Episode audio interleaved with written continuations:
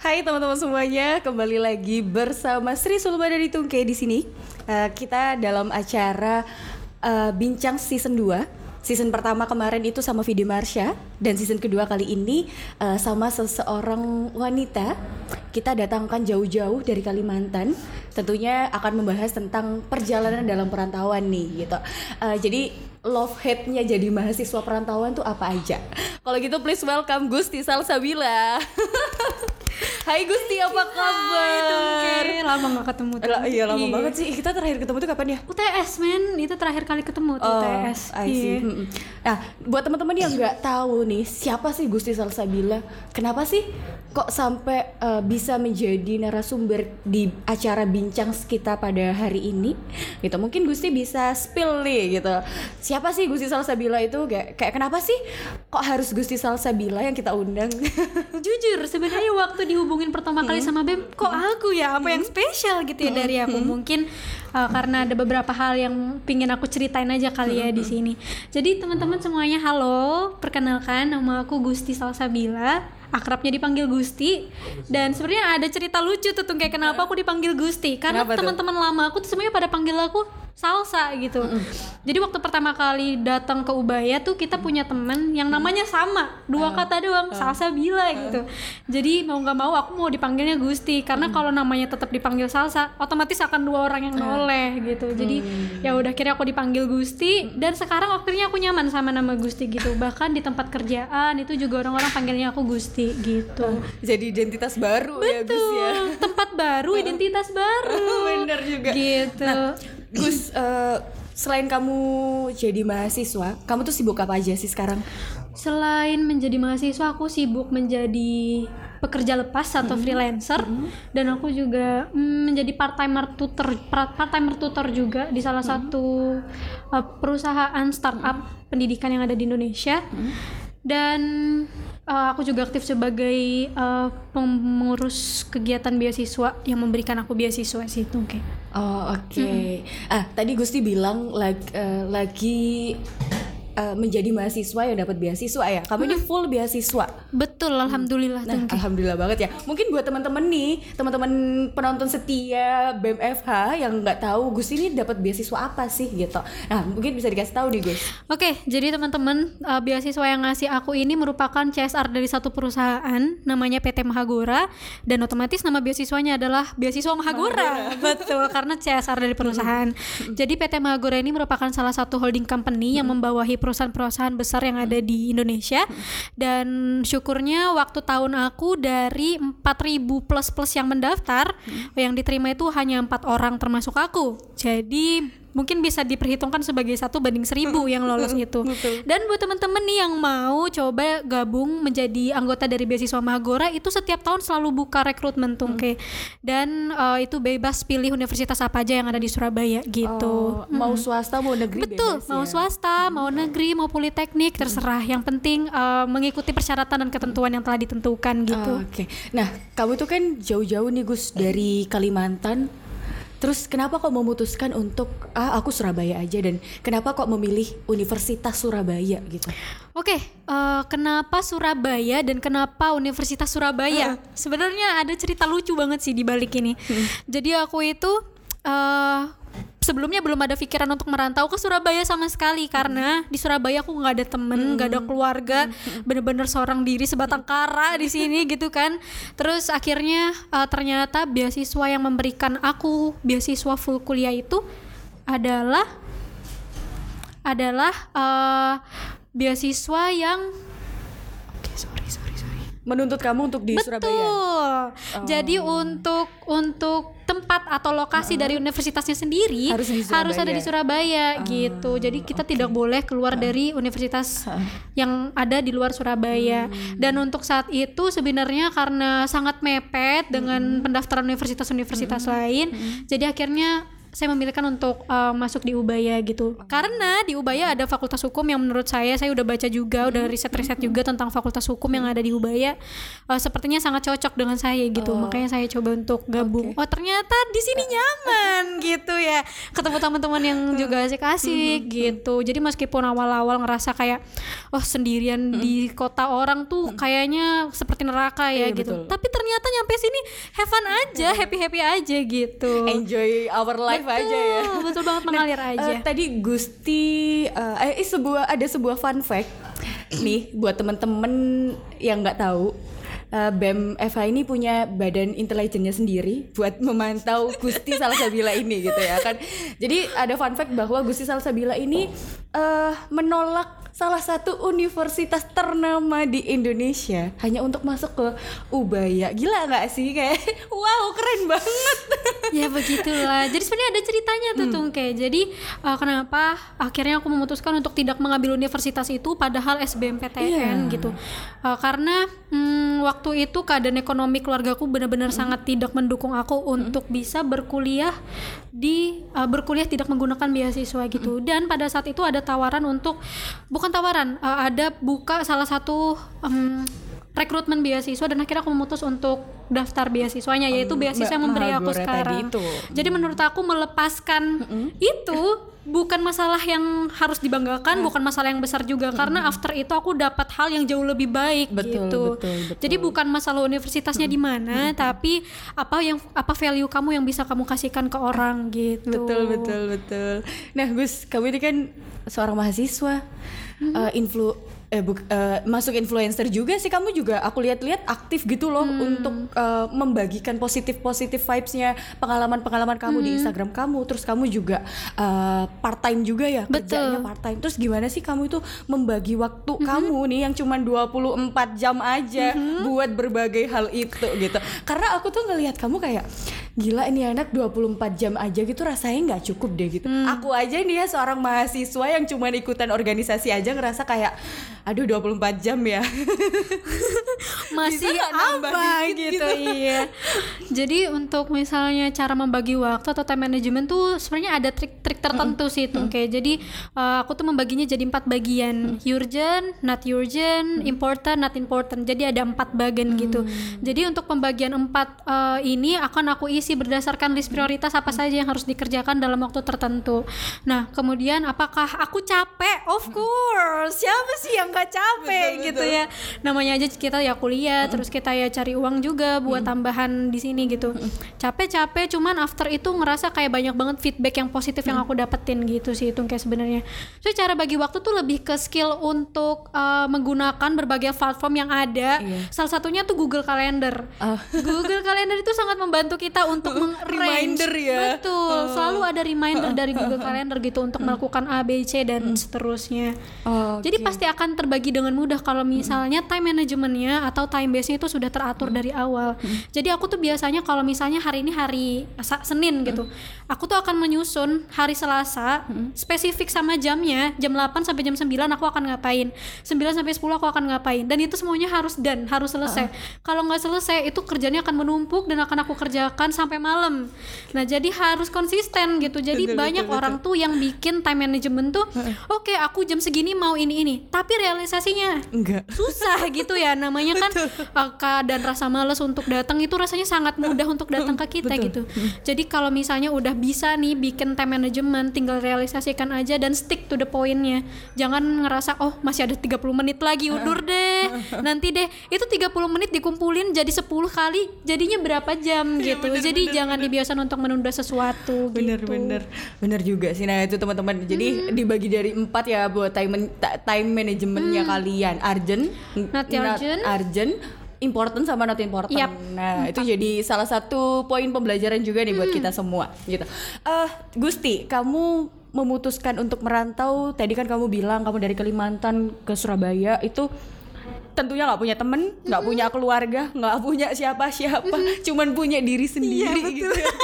iya itu mau nangis nangis tuh di situ karena bener-bener ngerasa sendiri kan Jangankan kamu ya, yang dari Kalimantan, aku aja nih yang masih daerah Jawa Timur aja memutuskan untuk kuliah dan pindah ke Surabaya pun kayak masih berat banget gitu loh. Iya. Pasti kita tuh pernah ngerasa homesick. Nah, gimana tuh kamu nge ngelawan rasa homesick gitu? Aduh, kalau masalah homesick kayaknya jadi masalah setiap anak-anak yang ngerantau Iya, ya menurut aku. Apalagi kalau kangen sama masakan mama, kangen sama obrolan Suasana sama rumah. papa, suasana rumah, berantem sama ade gitu kayaknya hal-hal kayak gitu tuh sangat-sangat dikangenkan gitu ketika merantau. Cuman cara aku ngatasinnya sih kayak oke Gusti Salsabila ingat tujuan awal kamu ke sini tuh mau ngapain kalau kamu ke sini mau uring-uringan kalau kamu ke sini mau males mending kamu balik ke Kalimantan dan pilih untuk menjadi nggak apa-apa Wow.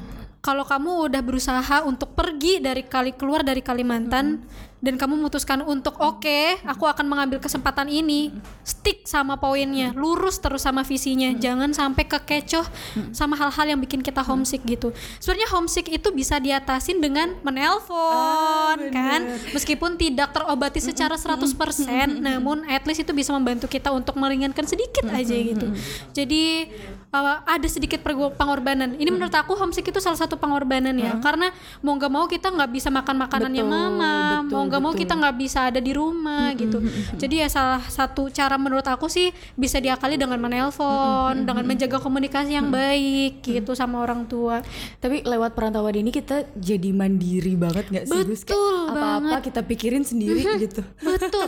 Fun fact tuh, Kek. Jadi aku itu anaknya lumayan tidak bisa menjaga diri, tidak bisa merawat diri. Karena aku kalau di Kalimantan tuh selalu dimasakin sama mamaku. Bener. Bahkan aku nggak bisa masak nasi pakai rice cooker. rice cooker kamu tinggal masak air terus dicuci doang airnya kan terus jadi gitu tinggal diklik aja itu make magic jar itu aku nggak bisa tapi mau nggak mau akhirnya kayak pertama kali aku bikin nasi pakai magic jar itu nasinya gosong karena airnya sedikit gitu Itu awal-awal itu awal banget Ngekos. cuman hal-hal yang berbau kesalahan akan menjadi cerita yang luar biasa di masa Betul. depan Akan jadi gitu. pembelajaran yang Betul sangat besar banget betul. buat kita. Tergantung point of view orang-orang. Ah, kalau kamu melihat masalah itu sebagai sesuatu yang bikin kamu ah masalah lagi masalah lagi kamu nggak akan bisa berkembang gitu. Betul, tapi kalau kamu mau belajar dari kesalahan itu oke kamu pasti akan satu step lebih maju dari sebelumnya Hmm. karena kamu udah berani untuk mengambil pelajaran dari hal itu. Gitu tuh Em, Gus, kamu ini kan eh berada di Surabaya udah lama banget ya, udah hampir dua tahun gak sih di Surabaya? iya hampir dua tahun. Udah hampir dua tahun. Menurutmu eh, kamu ini ada nggak perubahan-perubahan dan perbedaan dari Gusti sebelum memutuskan untuk ke Surabaya sama Gusti sesudah ada di Surabaya? Dan menurutmu lingkup-lingkup eh, pertemanan itu berpengaruh nggak sama karakter yang akan kamu bangun sekarang? Hmm, Oke, ada dua pertanyaan ya. Apa yang berubah ketika kamu uh, berangkat dan belum berangkat, dan apakah faktor pertemanan akan membentuk kamu? Jadi gini, untuk pertanyaan yang pertama, Tungke, hmm, aku itu ketika sebelum berangkat ke Surabaya tuh lumayan apatis dengan hal-hal yang ada di Oh ya? sekitar aku. Meskipun aku suka sharing, cuman aku nggak ada niatan untuk kayak mengajak orang-orang karena aku sifatnya untuk sharing aja gitu. Namun ketika aku udah berangkat ke Surabaya itu, terus yang paling besar yang aku rasakan itu adalah point of view-ku terhadap keluargaku gitu. Jadi waktu aku di Sampit itu ngerasa kayak oh hidup aku di sini aman, makan aku terjamin padahal aku nggak sadar orang tua aku tiap hari tuh makin tua gitu. Iya betul. Terus sama pas aku berangkat ke Surabaya ngerasa kayak wah kamu tuh waktunya sisa sedikit lagi untuk berbakti dengan orang tuamu. Kalau kamu nggak bisa kasih waktu kamu 24 jam ini untuk benar-benar kebaikan, apa yang akan bisa kamu banggakan untuk orang tuamu? Apa yang bisa kamu berikan untuk orang tuamu gitu? Betul banget. Aduh aku udah kalau udah mik- udah mikirin Udah orang tua orang tuh tua itu nggak bisa. bawaannya melo iya, gitu ya. melo banget gitu karena tanpa kita sadari tuh orang tua kita tiap hari tuh makin tua Betul betul. ya kita padahal happy happy aja gitu dan itu aku ngerasa kayak wah aku nggak bisa kayak gini terus aku pokoknya harus keluar dari Kalimantan aku harus cari hal-hal yang bikin aku belajar hal baru gitu salah satunya pertemanan Heeh. Pertemanan yang aku temuin. Jadi fun fact teman-teman waktu aku pertama kali ke Surabaya teman-temanku adalah tungke. Teman pertama ya lebih tepatnya. pertama bener-bener pertama banget. Jadi kita tuh kenal waktu di MOB MOBMC aku tuh udah kenal Tungke dari MOBMC terus dari situ kayak ngobrol sharing. Nyambung?" sama banget kayak aku gitu ya. Ini orang kayak dari point of view cara mandang masalah gitu. Kayak wah nih anak kayaknya cocok deh temenan sama aku gitu. Cuman waktu itu masih kayak maju mundur karena kayak bau nggak ya orang ini? Mau nggak ya? gitu. Cuman akhirnya makin ke sini makin ke sini akhirnya aku sama Tungke jadi teman yang klop banget yang best friendan ya gitulah ya pokoknya kita nggak kerasa juga ya ternyata kita bisa temenan selama ini Iya, gitu aku kira padahal- tuh kayak kalau bakalan sama orang-orang yang baru tuh kayak ya udahlah paling cuman temenan di kampus-kampus Iya, doang gitu bener. Padahal kita kalau misalnya lagi gabut sedikit, eh, kita biasanya tuh jalan gitu, jalan. Kapan lalu kita gabut dikit, jalannya ke Malang. Lu pikir aja tengah malam jam jam satu malam kita mobilan ke Malang, terus kayak kita ngapain sih ke Malang? Cari warmindo. Men, jam satu malam ke Malang cari warmindo, gila nggak tuh? Cuman hal-hal kayak gitu tuh yang bikin kita ngerasa pertemanan kayak, kita tuh makin erat karena sering jalan bareng. Ah, Betul, betul banget, betul banget. Jadi kayak misalnya teman-teman yang datang ke aku dari awal aku itu ngerasa kayak wah orang-orang ini tuh sangat memberikan aku uh, hal-hal baru gitu. Ya namanya dalam pertemanan pasti ada nah pasang dan surutnya. Ketika surutnya uh, orang-orang ini tidak meninggalkan aku gitu. Dan mereka mereka tetap stay di situ untuk memberitahu aku uh, kamu tuh harusnya jangan seperti itu. Dan itu benar-benar memberikan aku pelajaran yang sangat berharga banget sih. temen itu jadi support system ya jatuhnya ya. betul selain banget. diri kamu sendiri teman-teman juga jadi support systemnya kamu. Nah selain selain kamu temenmu keluargamu gitu. Terus eh, orang-orang yang berada dalam lingkup kerjamu gitu ya. Kan itu a- apa kamu punya support system lain gak sih? Soalnya nih ya guys gitu. Karena BEM Eva punya badan intelijen gitu. Jadinya. Waduh, ngerasa dikepoin banget nih, ngerasa tiba-tiba ngartis gitu kan? jadinya nih ya. Kita tuh sering ngelihat kayak ih langgeng banget ya Gusti sama pacarnya gitu. Perlu kalian tahu kalau Gusti ini udah LDR sekian lama banget gitu. Tapi kenapa gitu loh? Kamu kok bisa eh, langgeng gitu sama pacar kamu? Padahal kamu tuh LDR jauh banget. Dan LDR-nya tuh termasuk hitungan lama loh ya. Hmm, iya. Jadi hmm, support system selain keluarga, teman, pasti ada orang yang spesial juga gitu yang ada di sekitar kita. Pacar aku masih itu. Hai Mas Hai Mas, hai Mas. suruh nonton ya Iya, nanti nanti aku suruh nonton. jadi masih itu sebenarnya abang kelas aku waktu di SMA tuh kayak. oh Iya, hmm, jadi kisah kita- cinta di sekolah ya banget kayak lagunya Chris ya atau Iwan Fals gitu ya. Jadi tuh aku sama dia itu ketemunya waktu di SMA dan waktu itu dia kelas 3 aku kelas 2 eh sorry dia kelas 2 aku kelas 1 SMA dan waktu itu kayak kita akhirnya deket 8 bulan dan dek pacaran sampai sekarang. Kalau hitung sekarang berarti udah hampir lima tahunan pacaran dan kita barengnya itu dua tahun. LDR-nya itu tiga tahun. Sama sekarang? Sampai sekarang. Jadi eh, aku yang LDR pertama itu karena dia eh, harus pendidikan, pendidikan untuk satu instansi. itu posisinya kamu masih di Kalimantan Aku di Kalimantan. Eh, cowok aku itu udah berangkat ke kota sebelah atau ke ibu kota, ibu kota provinsi. Dan itu sekitar 5 sampai 4 jam gitu. Itu aku udah LDR dan gak pernah ketemu juga itu hampir setahunan. Terus yang bulan yang tahun kedua Oke, yang tahun kedua itu eh, kita udah mulai apa ya? Mulai LDR karena aku harus berangkat ke Surabaya. Oh. Iya, itu harus ke Surabaya sampai sekarang. Jadi LDR-nya tiga tahun. Dan apa sih yang bikin aku stick sama orang ini kayak apa Iya, ya? kenapa sih harus orang ini dan kenapa selama itu sama orang ini Nah, gitu? Sebenarnya uh, aku adalah tipikal orang yang takut untuk memulai hal baru gitu. Takut banget untuk Oh. Jadi kamu lebih memutuskan untuk memperbaiki aja lah memperbaiki gitu. sebesar-besarnya masalah pasti ya bisa diperbaiki. Namun ada satu masalah yang tidak bisa dihindari tuh kayak yang tidak Apa bisa itu, diperbaiki lagi. Ini buat teman-teman juga yang nonton ya. Jadi untuk masalah ini tolong kalau saya Dengarkan baik-baik. iya jadi kalau saya untuk satu permasalahan ini udah nggak ada kata ma nggak ada kata maaf nggak ada kata oke kita lanjut lagi dan aku maafin kamu. Apa sorry nggak ada. Selingkuh. Ya betul kan? Kita nggak bisa men kalau diselingkuhin karena Betul. uh, orang-orang yang bisa pegang komitmen itu adalah orang-orang yang mahal. Ah, betul. sedangkan orang-orang nggak bisa pegang komitmen ya udah berarti Betul, kamu betul. bukan tercipta untuk aku gitu. Betul, betul. karena karena apa ya karena aku berusaha untuk menjaga komitmen itu 100% dan tolong jangan noda itu. Dan syukurnya sampai sekarang beribu-ribu ya. masalah yang datang. Ya akan ter, ter- terperbaiki akan menjadi hal baru yang kita pelajarin juga di masa yang lalu gitu. Doain saja ya. Ya udah nanti kamu kalau misal jadi gitu ya aku siap kok jadi MC oh, oke. sekalian sama biduan dong. Kan satu paket Oh tuh gitu. Iya. Ya udah gampang ntar kalau dibayar nasi kotak juga gak apa-apa. Oh iya. Kan iya. teman. Harga temen ya. Iya oke Gus tadi kita udah banyak banget bahas nih mulai dari pendidikannya kamu latar belakang kamu kenapa kok memutuskan untuk uh, merantau dari Kalimantan ke Surabaya? Karir kamu pertemanan kamu sama percintaan kamu jadi love hate-nya jadi mahasiswa itu ada banget nih di Gusti Salsabila gitu. Seorang mahasiswa yang mendapatkan beasiswa juga. Tadi kita juga udah dapet ilmu kalau uh, time manajemennya itu harus gini gini gini dan gini gitu Uh, Oke Gusti, Uh, terakhir eh enggak kita masuk ke uh, sesi selanjutnya yaitu ada sesi namanya jajur jawab jujur. Oke. Oke, kita ada tiga pertanyaan. Per- pertanyaan pertama, uh, mending jadi kaya tapi temen dikit apa sederhana tapi temen di mana-mana? Ini agak susah ya pilihannya gitu. kaya tapi teman sedikit atau sederhana teman di mana-mana mana-mana. Ah, apa ya? Susah untuk dijawab karena masih belum ada di posisi dua-duanya gitu ya. Cuman kalau misalnya disuruh pilih, sepertinya banyak teman itu baik, menjadi kaya juga Juga baik. Asalkan kekayaan itu bisa kita gunakan untuk membantu orang juga.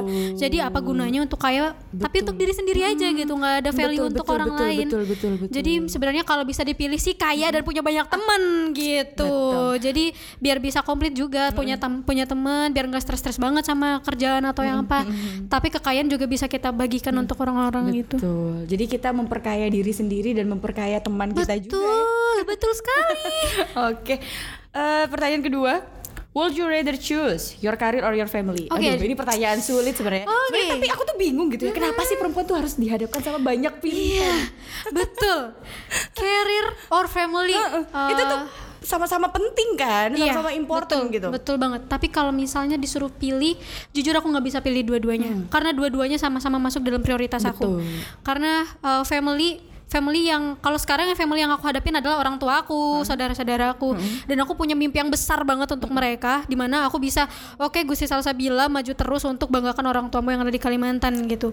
Uh, tapi untuk career itu part of part of itu gitu. Jadi cara untuk membanggakan, beriringan dia. betul. Cara untuk membanggakan keluarga adalah men- mendapatkan karir yang baik, mendapatkan salary yang cukup untuk menghidupi keluarga gitu. Jadi sebenarnya dua-duanya berjalan beriringan dan gak bisa dipilih untuk salah satu aja. Gitu kalau menurut aku tuh kayak. Oke, pertanyaan yang terakhir nih Gus. Pilih pinter tapi nggak disukain orang, apa terlihat bodoh tapi disenangi banyak orang? Terlihat bodoh tapi Disenangi disukai banyak orang, banyak orang. tapi jadi pinter nggak disenangin banyak orang gitu. Gimana kalau kita ganti pertanyaannya? Gimana? Pilih berpengalaman dan bisa membagikan itu, Uh-uh. atau pilih nggak berpengalaman tapi eh Keep sendiri aja. Betul, betul, betul. Kalau aku tapi kalau tapi pinter itu eh, mm, konotasinya luas sih. Betul, Nggak pinter itu relatif iya. banget, Mm, mm, bener. mm, mm. Banyak pinter relatif banyak. itu ah, maksud aku pinter itu sangat relatif gitu. Bisa dari pinter manajemen waktu, Mm, betul. pinter pinter bagi uang, pinter bekerja, pinter di perkuliahan gitu. Jadi kalau misalnya disuruh pilih, aku mau menjadi seseorang yang pintar dan bisa membanggakan orang-orang dari sekitar aku juga. Jadi kalau misalnya pinter tapi nggak punya banyak teman, buat apa juga buat apa gitu. Jadi itu menurut aku bukan pilihan yang harus dijawab ya karena kita bisa dapat dua-duanya. Kita bisa menjadi pintar dan kita bisa mempunyai banyak teman juga gitu. Karena menurut aku untuk pertemanan itu nggak bisa aku bukan tipikal orang yang pilih-pilih teman ya tuh kayak maksud aku ketika orang berlaku baik kepada aku aku akan berusaha untuk ber- ber- berlaku baik juga kepada orang tersebut gitu. Jadi eh, semakin banyak teman kayaknya semakin, Semakin baik oke, juga. betul. eh, eh, gitu. Mm-mm. Tapi kembali lagi ya pinter-pinternya diri kita sendiri untuk ngejaga biar Betul. nggak masuk sama hal-hal yang nggak baik gitu. betul. Kita harus punya benteng sendiri gitu Betul. ya. Oke Gusti, eh, satu pertanyaan terakhir dari aku. Kapan kamu memutuskan untuk oh oke aku udah udah cukup di Surabaya, aku akan balik ke Kalimantan. So far masih belum ada pikiran itu tuh. Masih belum ada Karena tuh ya? planning aku setelah kuliah kayaknya aku akan tetap lanjut di Surabaya atau di kota lain. Karena untuk balik ke Kalimantan sepertinya di Kalimantan juga sebenarnya Kalimantan bagus akan memberikan banyak tempat aku untuk belajar hal baru. Namun kayaknya di kota lebih banyak hal yang bisa aku pelajarin juga gitu. Aku tidak mengunderestimate kota desa atau kota kecil ya. Maksud aku ketika aku bisa belajar hal lebih kenapa enggak? Dan pada akhirnya aku akan juga balik ke kota itu untuk membangun kota itu gitu. Betul, jadi mending aku akan cari uh, pengalaman di tempat lain yang enggak ada mungkin di kota aku untuk aku bagikan sebagai pengalaman baru di kota aku gitu Betul sekali. Oke, terima kasih Gusti Salsabila sudah berbagi love hate-nya menjadi mahasiswa. Eh, semuanya kita bahas tuntas mulai dari pertemanan, pendidikan, eh, karir, percintaan. Aduh, semuanya komplit banget nih ada di Gusti Salsabila gitu. Oke, Gusti, terakhir eh, closing statement buat teman-teman nih yang mungkin eh, sebentar lagi kan ini isu-isunya nih kita bakalan kuliah offline gitu ya kan. Pasti teman-teman ada yang eh, merasakan lagi menjadi anak perantauan tuh gimana gitu. Mungkin bisa kasih eh, closing statement yang bagaimana buat teman-teman yang nonton podcast kita nih gitu.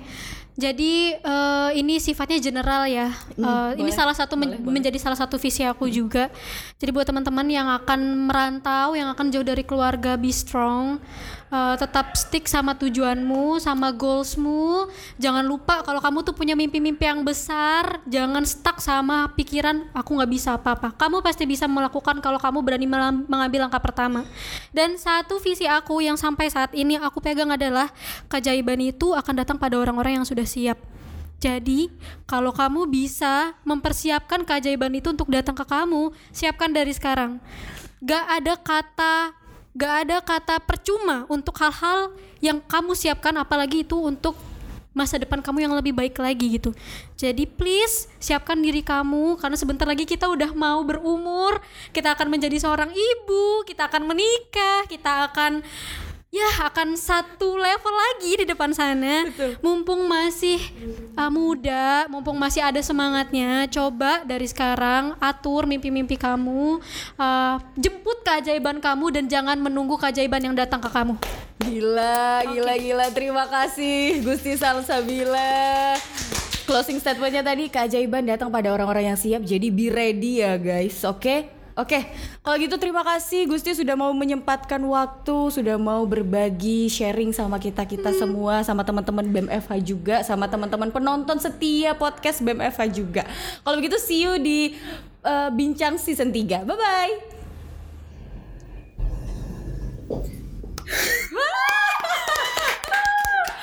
Mantap tunggu.